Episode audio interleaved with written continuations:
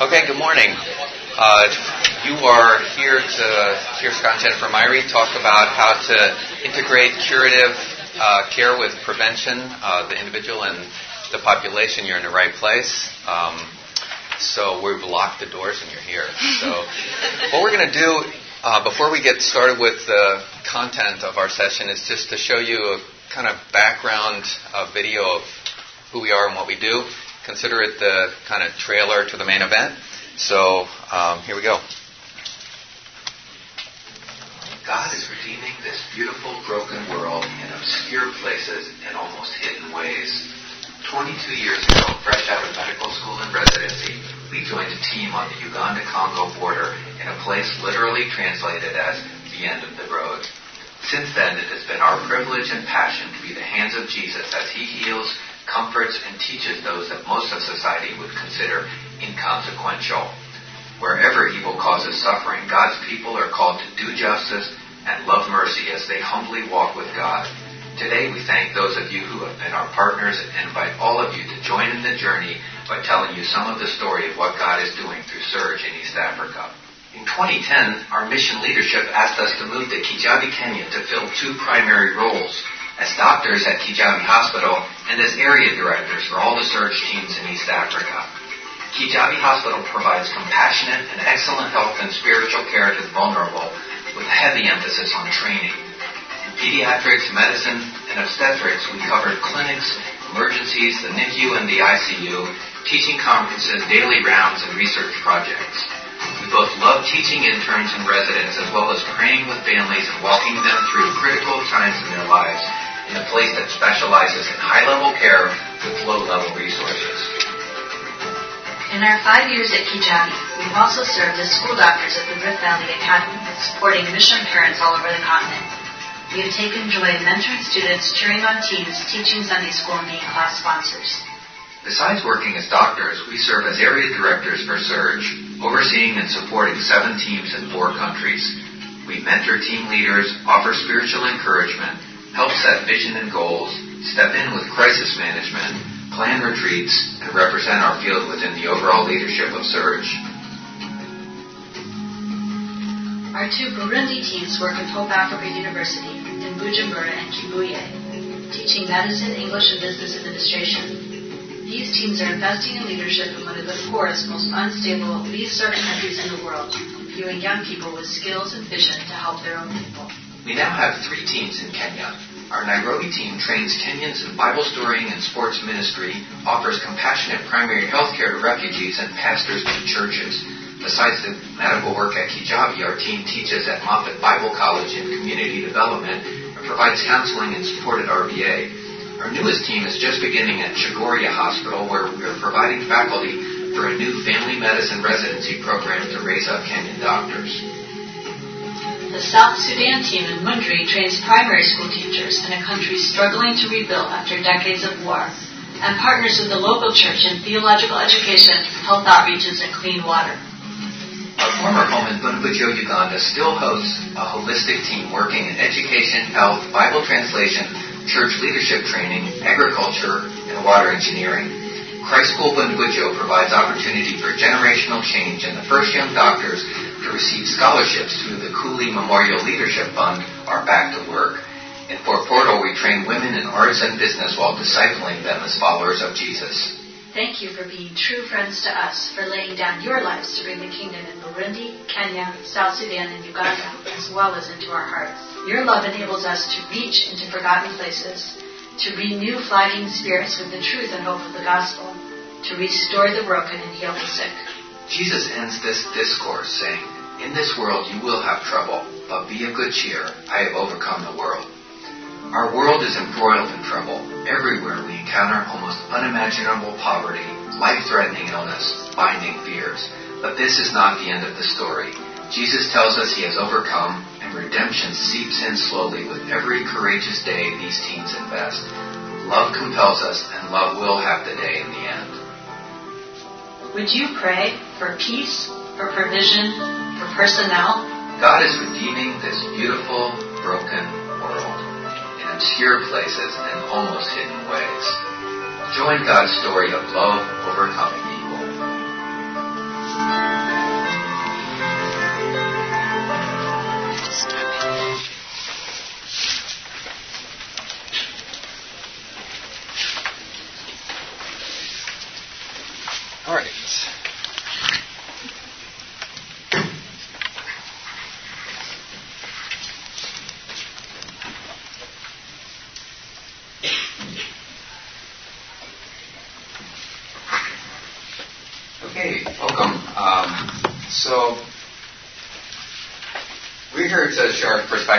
how to try to integrate the care of the individual and the population, and we thought that using this image of the forest and the trees would uh, help illustrate how we're trying to do this. Uh, we feel that it's critically important as to do as Jesus did to uh, care for the individual, but also uh, critically important to see the root causes of the uh, larger population.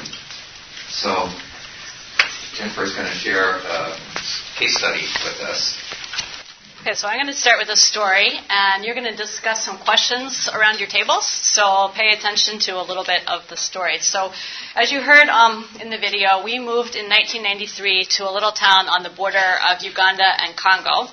And it was a place of astonishing beauty and rich tradition and very wonderful community, very welcoming people, direct, resilient people. But um, behind that National Geographic simplicity and exotic um, scenery, we saw that there was a high cost to poverty and spiritual oppression, and about a third of babies in the district where we work were um, die before they reached age five. It was rare to meet a woman who had not lost several children. Every woman had lost at least one. Um, kids were unable to stay in school. And our team started working. We had an unwritten language. We worked in the government hospital. We worked in community health. We took a few years to settle in. And just when we thought things were going okay, um, a rebel war spilled over our border. We ran for our lives along with tens of thousands of our neighbors. We came back and everybody was in IDP camps. So this is the late 90s in western Uganda. And what does the gospel look like in that kind of a situation? Is this loudness about right? Um, okay. So, what if Jesus were walking among the, the Babwisi and the Bakandra of western Uganda? What would he do? So I'm going to tell the story of a woman named Dorothy I met Dorothy when she brought her child to our health center. Um, the his name was Mumbere. He was listless. He was febrile. He was very close to dying. And she um, laid day after day with him on a mat. We didn't even have enough beds at that point, so most patients were on the floor. And I was working to try to bring him back to life, treating his malaria, giving him some extra nutrition. But Dorothy was a really frustrating person to try and help. She lied about almost everything her age, um, what had happened to her, and she seemed almost indifferent to her baby's condition. But day after day, um, with some antibiotics and foods, um, with us trying to be the hands of Jesus, uh, healing and caring and providing, she built some trust and her story came out. She was a teenager. Um, she wouldn't name the father of her child, and in addition to a baby, he had given her HIV AIDS. So she was one of the first women that we enrolled in what we later called the Kwejuna Project. Now, in western Uganda, Webale Kwejuna is a greeting for a woman who's just delivered a baby, and it literally means thank you for surviving, which shows you kind of the general outlook on maternal mortality there. And this project um, was funded by USAID grant to provide um, mother, prevention of mother to child transmission of HIV. So Dorothy had, had been so ashamed to reveal her status, but as this project kind of helped reverse stigma in our community um, with medical care and food, it actually kind of began, began to represent um, acceptance and celebration. And soon her mother began visiting with her. Um, her mom had been uh, and, and yeah, I forgot about this. We would bring all these women together every quarter. That was part of our stigma reduction, and we had these parties, and they were like really kingdom parties because people were happy to have that connection with other women in the same situation, and they were getting their kids tested and finding out who wasn't, you know, positive, and really celebrating together.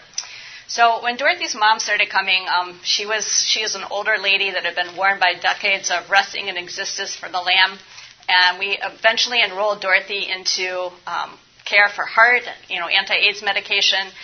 And her heart was softened, but she was still a teenager, and she still had a lot of scars from what had happened, all the things that had happened to her that did not heal. And because she also had tuberculosis, which is a common co-infection, and she did not take her medicine, she eventually died. And Mumbere was left in the care of this little grandmother. And I, I didn't even think she could possibly bring him in for care. And he was on HAART himself and needed food regularly and a lot of checkups. And uh, but there she would come with him on her back, and she would even bring us like a pineapple from her garden. And um, one day I asked her like how she did it, and he said she said to me, "He's the only picture I have of my daughter." And um, those are really words of courage and commitment, but they're also words of a hard reality. So take three minutes now around your table, and I want you to think about the story of Dorothea Mumbere and discuss what did you hear in that story that you would consider to be curative medical care? What did you hear that you would consider to be population based or preventive care? And what was the advantage or the limitations of those kinds of care in this situation? So just to get you thinking. Three right? minutes.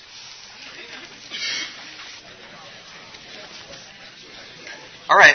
Um, close enough. So. Uh, it wasn't three minutes. It's close. I said close enough.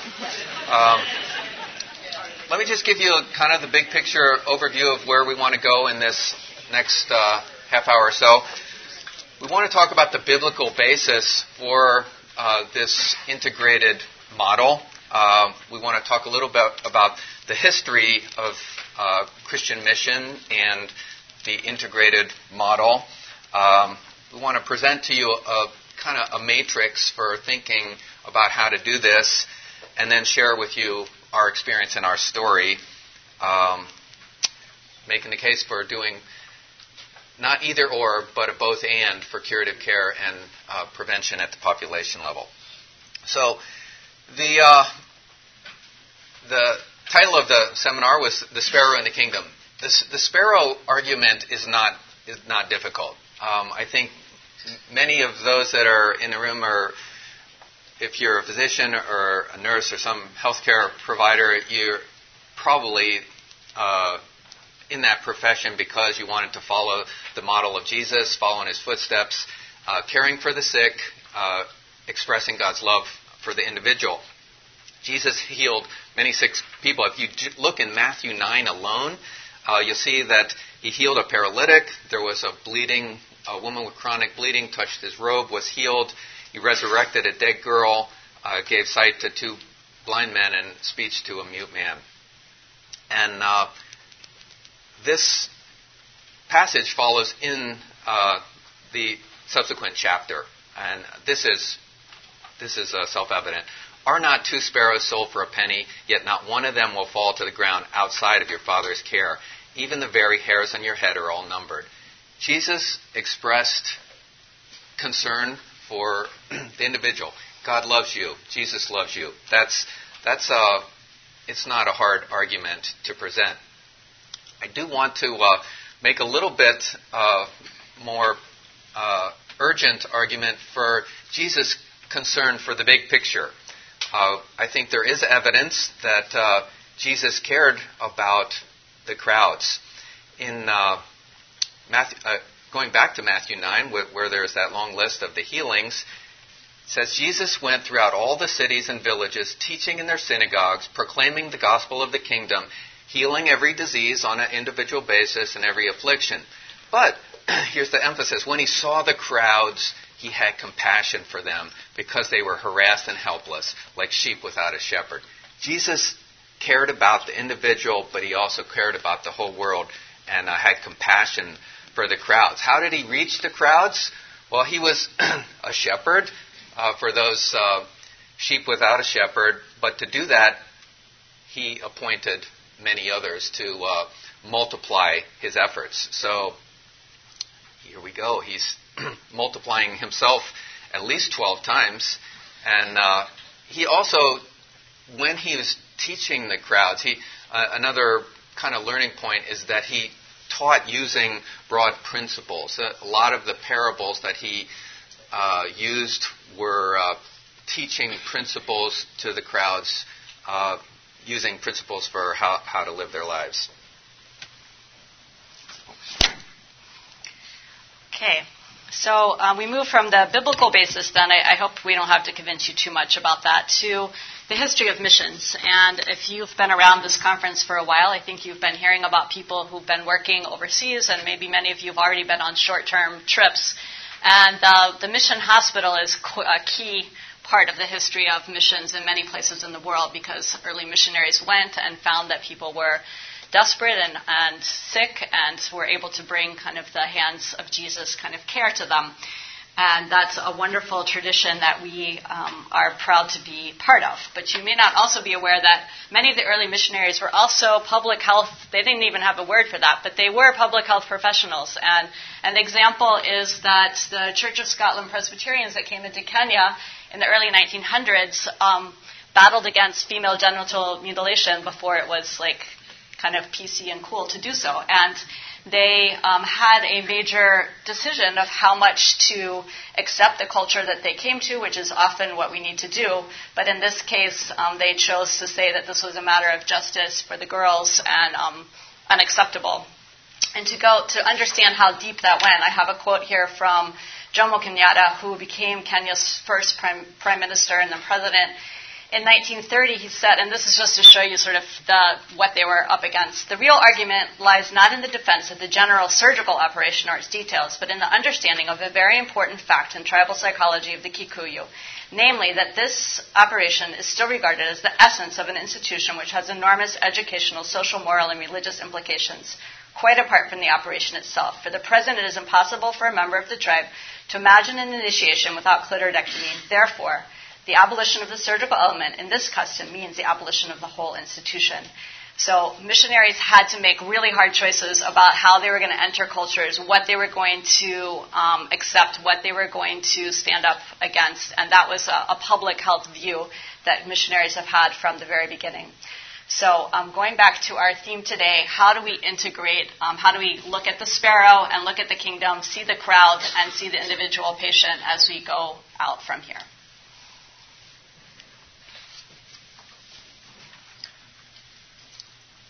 So uh, we have this little matrix. Um, there's two different spectra that we want you to, to think about. One is uh, the spectrum of individual and the population, and the other is uh, curative care and prevention.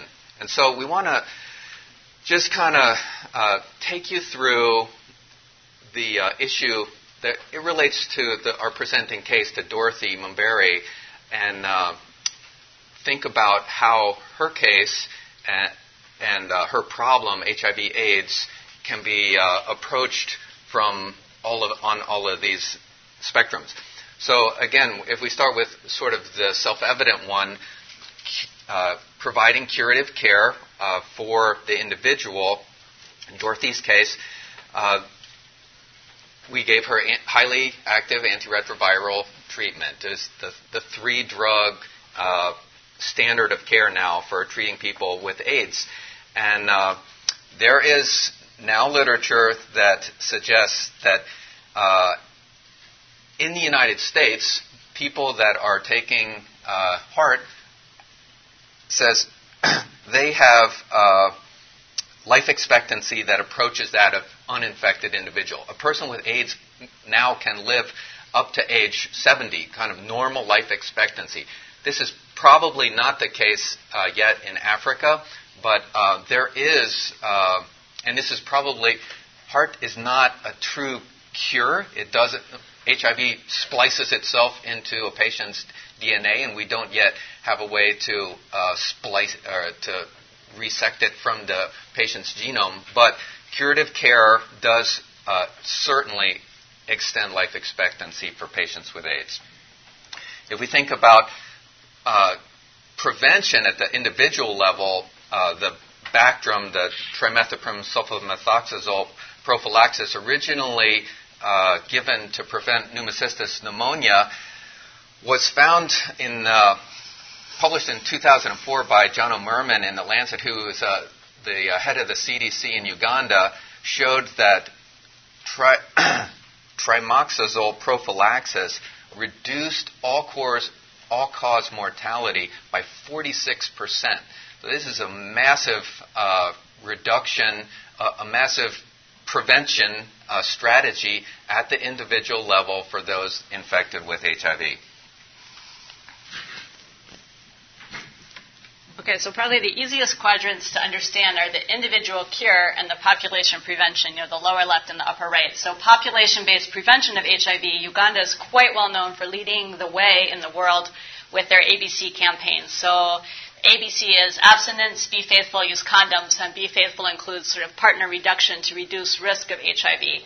And it's been very controversial now looking back to say how successful, how much of the success of Uganda can we attribute to that campaign. However, living there in the 90s, um, I would say that it was very successful in our experience. And um, part of that was just Museveni being so outspoken and, and again, reducing the stigma and talking about it.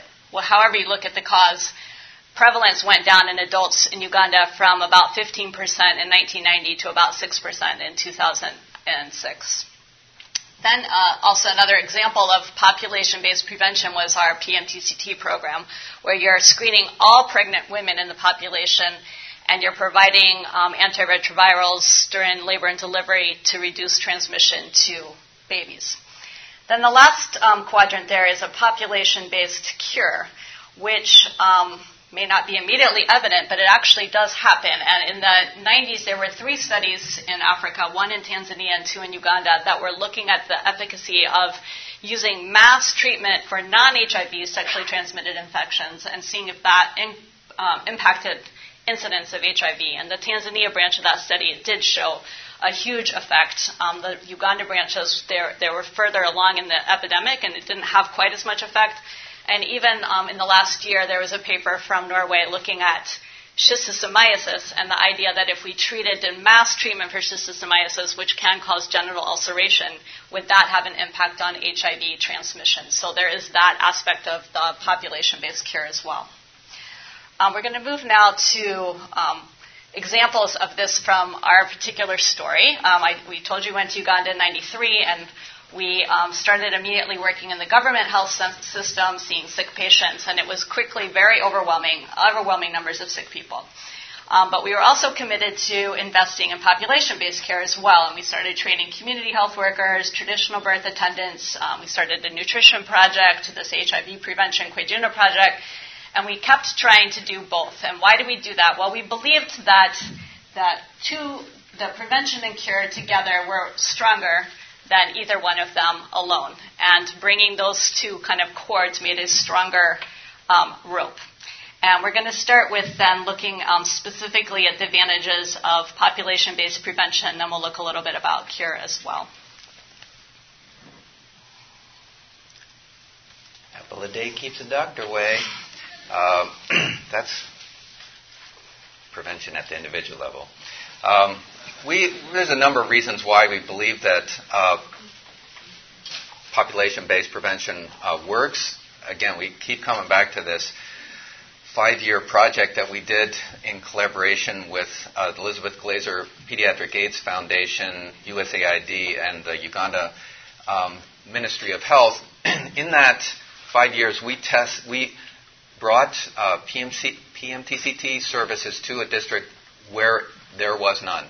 Um, and we tested over 36,000 women over that five year period, found more than 1,000 uh, HIV positive women, women who, who did not know they were carrying the virus at the time, and provided at that time what was considered standard of care for preventing uh, HIV transmission to the baby, which was single dose nevirapine. There are more sophisticated and effective methods now using more drugs, but effectively we uh, by using a single dose of nevirapine, we could reduce transmission from about uh, 30% down to 15%. Now, uh, most women are using HAART, and it's going down to like less than 1%. But we still did prevent a lot of HIV uh, transmission to, to kids. The other uh, big project that we did in the early years that we were in Uganda we saw that over 80% of births were occurring in the home. Uh, most of these were attended by what are called traditional birth attendants,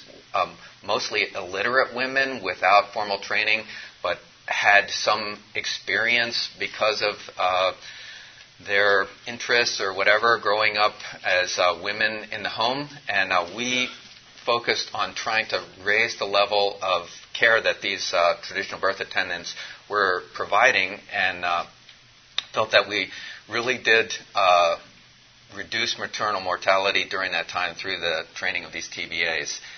Um, the other very important part of public health uh, and prevention is partnership. And uh, I think at any level, uh, it has to be done in collaboration with uh, government and with uh, local people on the ground. We worked with uh, small NGOs that uh, were bringing together HIV positive uh, patients. I love the little um, motto of our local group in Bubandi says, "Hope never runs dry." And uh, they, because they were kind of part of the community, they were able to, just like the group that we had brought together with Dorothy, able to provide support uh, to one another. But we also did a lot of uh, in the the uh, when we found kids that were HIV exposed, uh, there was a number of uh, partnerships that we developed to provide alternative uh, feeding methods to breastfeeding to try to reduce HIV transmission in the breastfeeding period. We lived in a in a local goat culture. All there, people didn't raise cows, but they raised goats, and uh, we were able, in collaboration with the community, to develop uh, goat's milk uh, to HIV-exposed kids because formula feeding was not neither safe nor affordable in our area. Okay, um, value for money. So you cannot beat value for money with nutrition. Um, by providing early childhood nutrition, you have a long-term impact on a child's um, life, uh, not just their survival, but their success in school. And um, there was a, I think we have a picture of this Lancet article from 2008, which did a kind of a meta-analysis of the evidence for early childhood nutrition and the impact that it has on the entire economy of a country and development of a country is um, inestimable. So that is a, a, place where you could say that public health is also quite valuable. And the last the last advantage we came up with is just um, public health provides a real opportunity for putting the word in there with the deed. So we're kind of doer people, and we pray with our patients, and we like to be on a team that's very holistic and is planning churches. But public health gives us a chance to also talk to people about their hearts. And this is an example of it's called a fishbone diagram. So in our time in Uganda, we did some uh, a qualitative health project, interviews and interviews and interviews with uh, young people and old people, trying to understand what drives this behavior that's so risky for HIV/AIDS, the early sexual debut and the multiple partners. And it's just fascinating you get all these interviews, you sit down, you analyze them, you get keywords, and you come up with the concepts and look at what's driving it and what's preventing it, and that helps you target sort of where are you going to invest your efforts in prevention. And that's an open door for the gospel because we know that you can't come up to me and tell me to be a better person and I say, okay, I'm going to be a better person. No, I need Jesus. I need the Holy Spirit in my life. I need the gospel to transform me and that's an open door. HIV AIDS education and prevention is an open door for gospel transformation in the community as well. Of course, we're not trying to lure anybody away from uh, taking care of the sick, um, but we are trying to help you understand why we do it. Uh, and one of the, the public health related reasons that we believe in curative care is that it informs our understanding of the problems because we're in the hospital or in the clinic seeing patients, we have exposure to uh, what's happening uh, in the day to day in our community. Uh, because we were working in the hospital, when we would see spikes of diarrheal disease, uh, it informed how we wanted to uh, think about doing prevention. Um, checking with the local chipotles to see if they were, um, you know, using their appropriate hand washing. Um, that's my one joke for the thing. Okay. Um, so, but we do believe, as we said in the biblical basis, it does communicate love for the patient. Uh, providing curative care is also an excellent opportunity for teaching and raising up the next generation of health workers. And um, if you're interested afterwards, we have a lot of our Burundi team sitting here at this table who are doing that in a Kibuye teaching hospital. But um, also, there's people here from Kijabe that we've worked with. Wayne, I don't know where you went, but we did a lot of um, bedside teaching, lecturing um, to nurses, to medical students, to residents, and there's nothing like that kind of hands on taking care of patients together to really um, be able to raise, uh, build capacity in the local health system.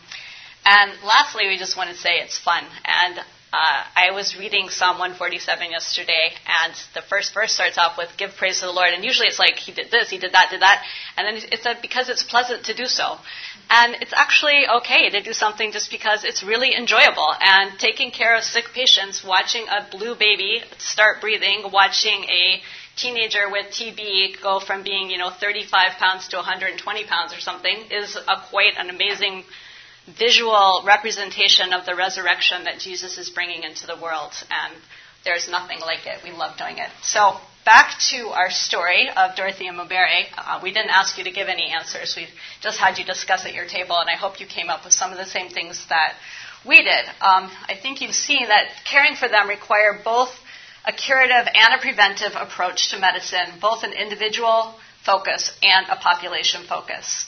By treating their opportunistic infections like TB and providing HAART, their viral loads decreased and they live longer. In turn, that individual hope sparked community wide acceptance of universal screening.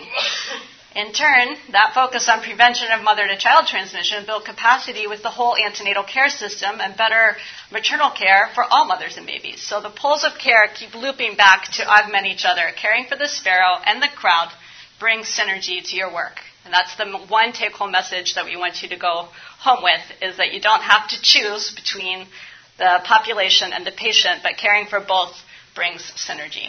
So, just a few closing thoughts on how this happens. Um, first, I want to plead for the long term view because we had to live in that community. We lived in Uganda for 17 years, and then we lived in Kenya for the last five. And um, you got to be there some time to learn the language, to build trust with the local health system, to really form partnerships.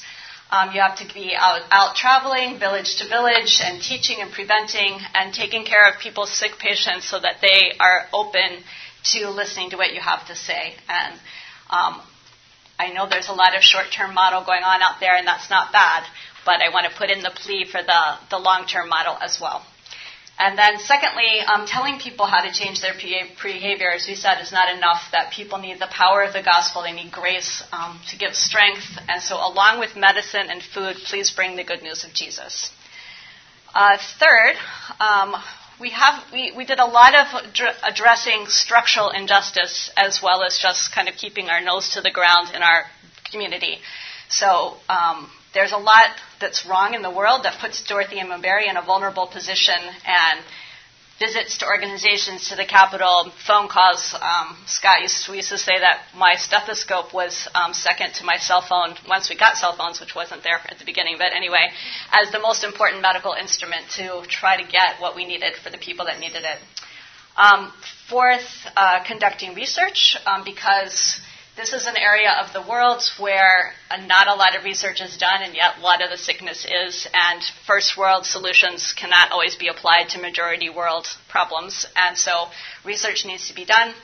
Um, and lastly, I just want to point out that this is a team effort that even though we've been talking about we did this, we did that, we did not do anything alone. We are in partnership with the um, Ugandans that were there. We are in partnership with the rest of our team with people who are working in a school, who are planning churches. Um, I just saw Scott Will back there. So there's some of our partners are still around here um, that we worked with in all of this, and it was fun. So we did all this for individual patients that we came to care deeply about, but also for the broader population. And Jesus sent us so that the next generation of Dorothys would not turn to selling their bodies as a way to meet their needs, so that they would have options and choices to grasp life. And I think we are now open for um, a period of questions. So I don't know if there's like, they go questions with the microphone. Anyway, you're supposed to have questions because we were told to hold this like 30, 35, 40 minutes so that there was 20 minutes of questions. Um,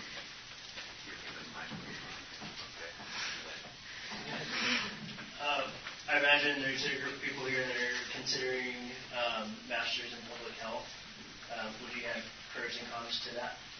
Yeah, we both. Okay, so when I was in medical school, I went to Hopkins, and there was a program where you could get the MPH as part of your medical school degree, and I really seriously considered that. But people told me, "Oh, go out and get experience; it'll mean more to you." And anyway, I wanted to get married, so we um, I waited. So we were in Uganda for seven years, and then we took a sabbatical, and we came back and did our master's in public health at Hopkins, and it was an awesome year. And that was the year in which we wrote the proposal for the Kwejuna project and for the Budding Nutrition Program. So that that that was his the Kwejuna project, you know, prevention of mother was basically his master's thesis, and the nutrition program was basically my master's thesis, and then we went back and implemented those. So it really helped us um, broaden our view of healthcare on a population-wide basis. So yes, it is a very good degree to have, and even you know if you're not a doctor, having if you don't have time for doing both, having a teamwork approach where somebody on the team has an MPH and other people have MD degrees would be also excellent. Yeah, and I think having a little bit of experience uh, and then coming back and doing it uh, helps you to know what you want to get out of it and what are the right questions to be asking as you go through it. It's, it's fantastic experience.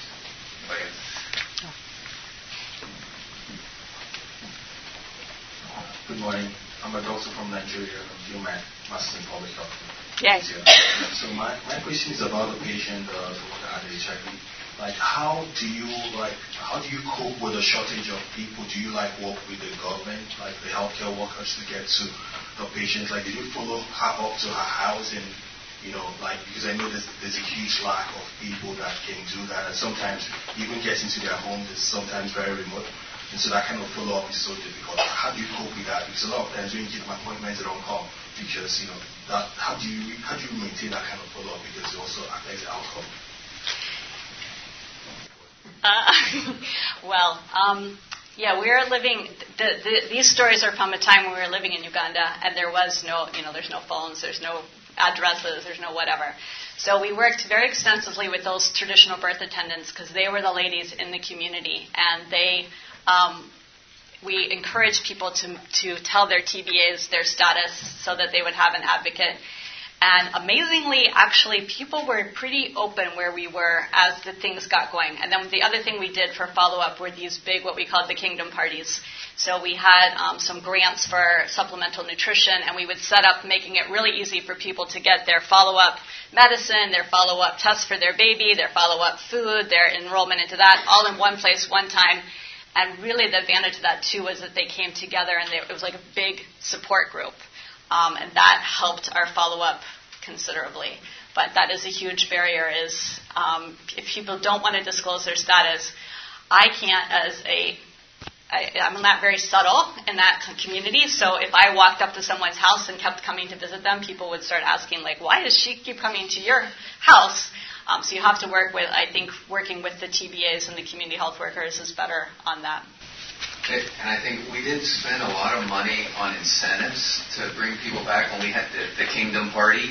Uh, we wanted to come back. We wanted to weigh the patients. We wanted, you know, at that time we, we didn't have PCR to test the kids to see if they had uh, HIV immediately after birth. We we were just doing the antibody test and we are supposed to wait 18 months out and so getting follow up was really difficult. But we gave away like women would come and they'd get these monster bags of uh, food uh, and cooking oil.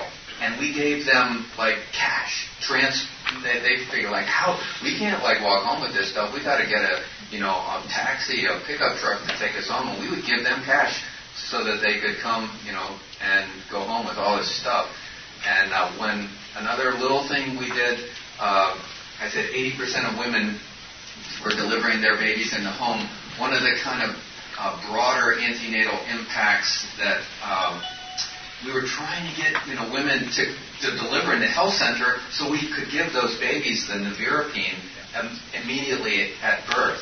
Uh, and so we started, we spent like $3 to buy this, you know, the African kikoi, the kitenge, this, you know, the beautiful cloth. I, I, I had like these, these uh, guys would bring them from Congo, like by the truckload. And uh, we, every woman that delivered in a health center with a midwife at the time of her birth would get one of these cloths. And uh, we doubled the number of uh, health unit based deliveries because we were giving away this $3 cloth.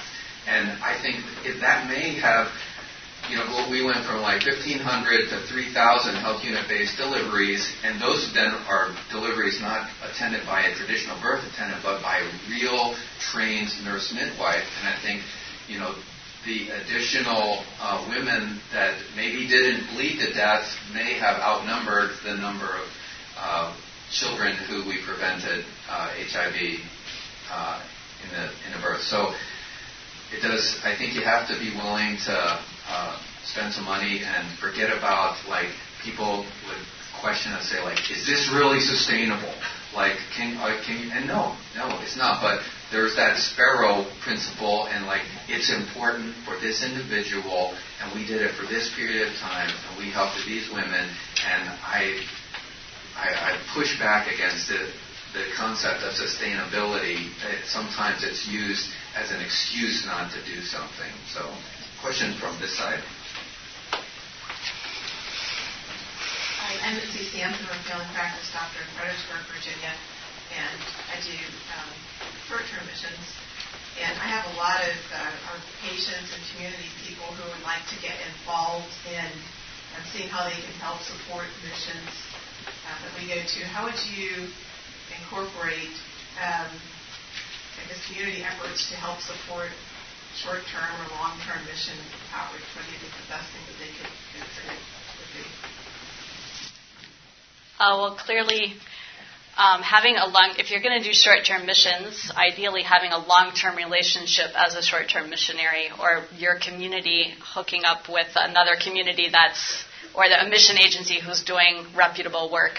Um, I usually tell people number one is like uh, being willing to give some of yourself, your time, and your money and prayer, and um, when I was little, I prayed for missionaries, and that's how God changed my heart. And I do believe in prayer. So everyone, everywhere you are, you can be praying for missionaries, and that makes a huge difference in survival. I don't know why, you know, we're kind of like last man standing sometimes when things go down, and I believe in the power of the prayer that people are giving. And secondly, um, going uh, uh, with your money and your body to another place is great, but try to find an organization that's there all the time that you can input into. And for medicine, um, certainly there's hospitals that we need short termers to come and give a spell to the long termers um, who need to take a vacation or see their kids or whatever like that. Short term community public health, um, I think you've got to definitely have a partnership on the ground because you just can't come in short term and understand the culture and language and issues quickly enough to be effective. And I, I guess on that note, um, this table over here has um, Joanna in the black dress in the back is uh, a recruiter for our agency, so we're looking for um, doctors and public health people. We have numerous opportunities. There's some cards on this table that tell you about them. There's also a little information that uh, we're having a dinner um, across the street at the Magic Mushroom or something like that. Mellow Mushroom, Mellow Mushroom. it's going to be a lot of fun, and yeah. Magic mushrooms over the and uh, for anybody who's interested, we'd love to talk to you more. And um, I also put our prayer cards up there because we would love it if you prayed for us. And I think that does praying for missionaries does you know get your heart going towards um, those people groups. More. Um, this may be another type of question. I'm a family physician and um, I'm doing a master's in global health. I just came back from a starting a project, and I want to know how do you cope with your family life, and how does all of this come together in, in your own family setting? Okay, super awkwardly, we have a child in this room who's a medical student that we won't point out, but um, we have we have four children, and yeah, I went with um, an eight-month-old baby when we arrived, and the other ones were born and grew up there. And I don't want to speak for them because I wasn't a missionary kid and I grew up in like small town America. But my impression is that they um, have told me that they wouldn't trade that life for any other life. They had really great friends. They had they lived in a beautiful place. They had a lot of adventures, and um, by God's grace alone, they're all alive and they're all pretty happy, normal people. normal is a relative. I'm going to make a uh, shameless uh, plug here.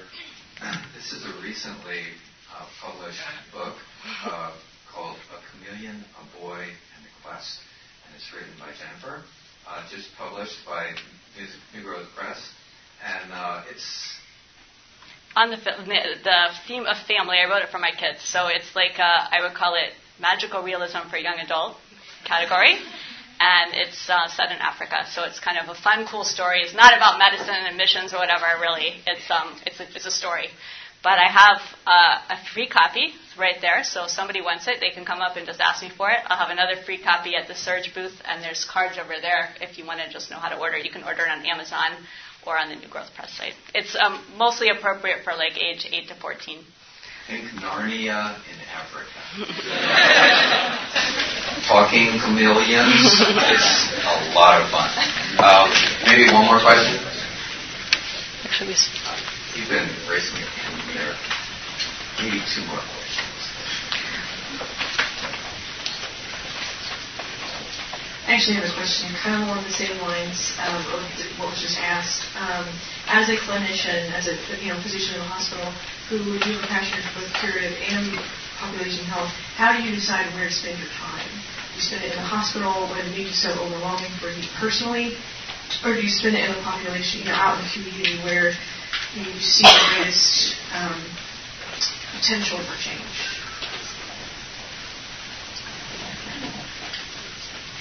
Again, I, I mean, I think it's you know there's this spectrum, and uh, there's uh, it's uh, both and. I think we um, also had we were in Uganda for 17 years, and there was kind of some uh, different phases. And when we were doing this uh, PMTCT project with the Elizabeth Glaser Foundation, it was five years in which I was heavily heavily involved on the population and prevention side.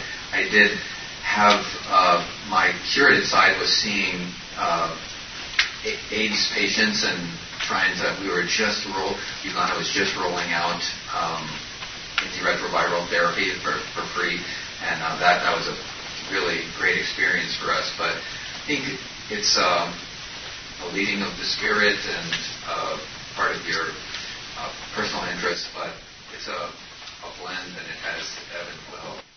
Uh, there always there will always be more patients that you can take that you than you can take care of. There will always be more ideas than you can fulfill. So, um, getting the Holy Spirit to show you where where's God moving in the situation and how can I come along board and what's in my heart. Like it's if you love doing C sections, then go someplace where you can do C sections. God gave you that love. If you love teaching in a village, that's good too. Like we need all of that. Yeah. Oh, one last question here. Just a question about your interaction with the, the government and the local health sector. As you were thinking about public health projects, how much of that was initiated by you, and how much of that was in discussion that the local communities asked you to try to address these problems and then start programs in that area? Well, a famous story is like we came we came with this like I don't know if anybody remembers back in the day, but there was Merrill Ewert was a teacher at Wheaton, and we had taken a couple of classes, and we were all into like we are going to sit down with the community. They are going to list out their top priorities, and that is going to be it. So we went to our first community meeting, and they said we need a bridge and we need shoes. And okay, well, they did kind of need a bridge because it was really hard to go up and down the mountains and valleys, and the school wouldn't let their kids in without shoes for some reason, so they wanted shoes for their kids. So we had to kind of start with where they were, although I wouldn't call those to be like the main impactful, life changing things that we could have done. Um, and so I think there's a lot of education of the community that goes along as you're doing it so that other people can see. But there's really great um, resources out there for community mapping where you get people to like um, map out what, what their resources are and to think in a positive way about what strengths they have and what they want to address. Um, I think that the focus on nutrition and on maternal survival and child health is very much at the heart of the culture that we are working in. People wanted their children to survive, and they wanted their children to go to school, and they wanted to have their children to have education. Um, so a combination of kind of community meetings and then also trying to guide the process with data. Because as people can understand and see the data, they'll come on board with what are the, the interventions that work. Um, that we we always worked in very close collaboration. We I don't know why, but we just had a really great relationship with the local health center and the government that we worked hard on. We always we volunteered in the government system. We never built a mission hospital. We believed that trying to raise the level, of the quality of care in the government system was an important and long-term strategy. Very frustrating because we didn't have the power to hire and fire when people didn't show up to work or they show nurses show up to work drunk or, or you know extracting money from patients to change dressings or do anything like get out of a chair is extremely frustrating. But I, I also want to just put in term for the, the long-term view. We were there for about 10 years, and it felt like we just crashed through the glass ceiling. And all of a sudden, the government uh, started inviting us to be on the district health uh, steering committee and being involved in uh, some of these local NGOs. We just felt like, wow, this, it came kind of all at once, and there was this sense of trust, and uh, people started calling us sons and daughters of the soil. And we're like, this was, it, but that did not happen at the beginning. A lot of headbanging on the walls and a lot of frustration, but uh, certainly I do believe that uh, partnership with government and with the local community is absolutely critical. and I just want to add to that too, um, since Scott was the one that asked the question. I mean, a, that a lot of that breaking through comes by walking with people in their suffering, and so um, people would say to us, there, we, we ran when everybody else ran when there was gunfire, absolutely, but we came back. And so they would say, You came back to, and you helped us when there was war. And then we had an Ebola epidemic, and they said, You stayed with us when there was Ebola. And those are the two things Plus, we built an airstrip, which has no like suffering kind of thing at all, but it made people feel proud. So, staying in the war, staying in Ebola, building an airstrip, um, those things built a ton of trust with the people, and they saw, okay, these people aren't just here to get something out of it; they're they're with us. And um I went to the session yesterday that was really powerful that said Jesus when you're in a place of suffering, recognizing that Jesus is there, um, I think it was last night the plenary speaker said that too. That is true, and that's part of what makes it beautiful to be there for a long time, and that's part of what shows people the heart of God.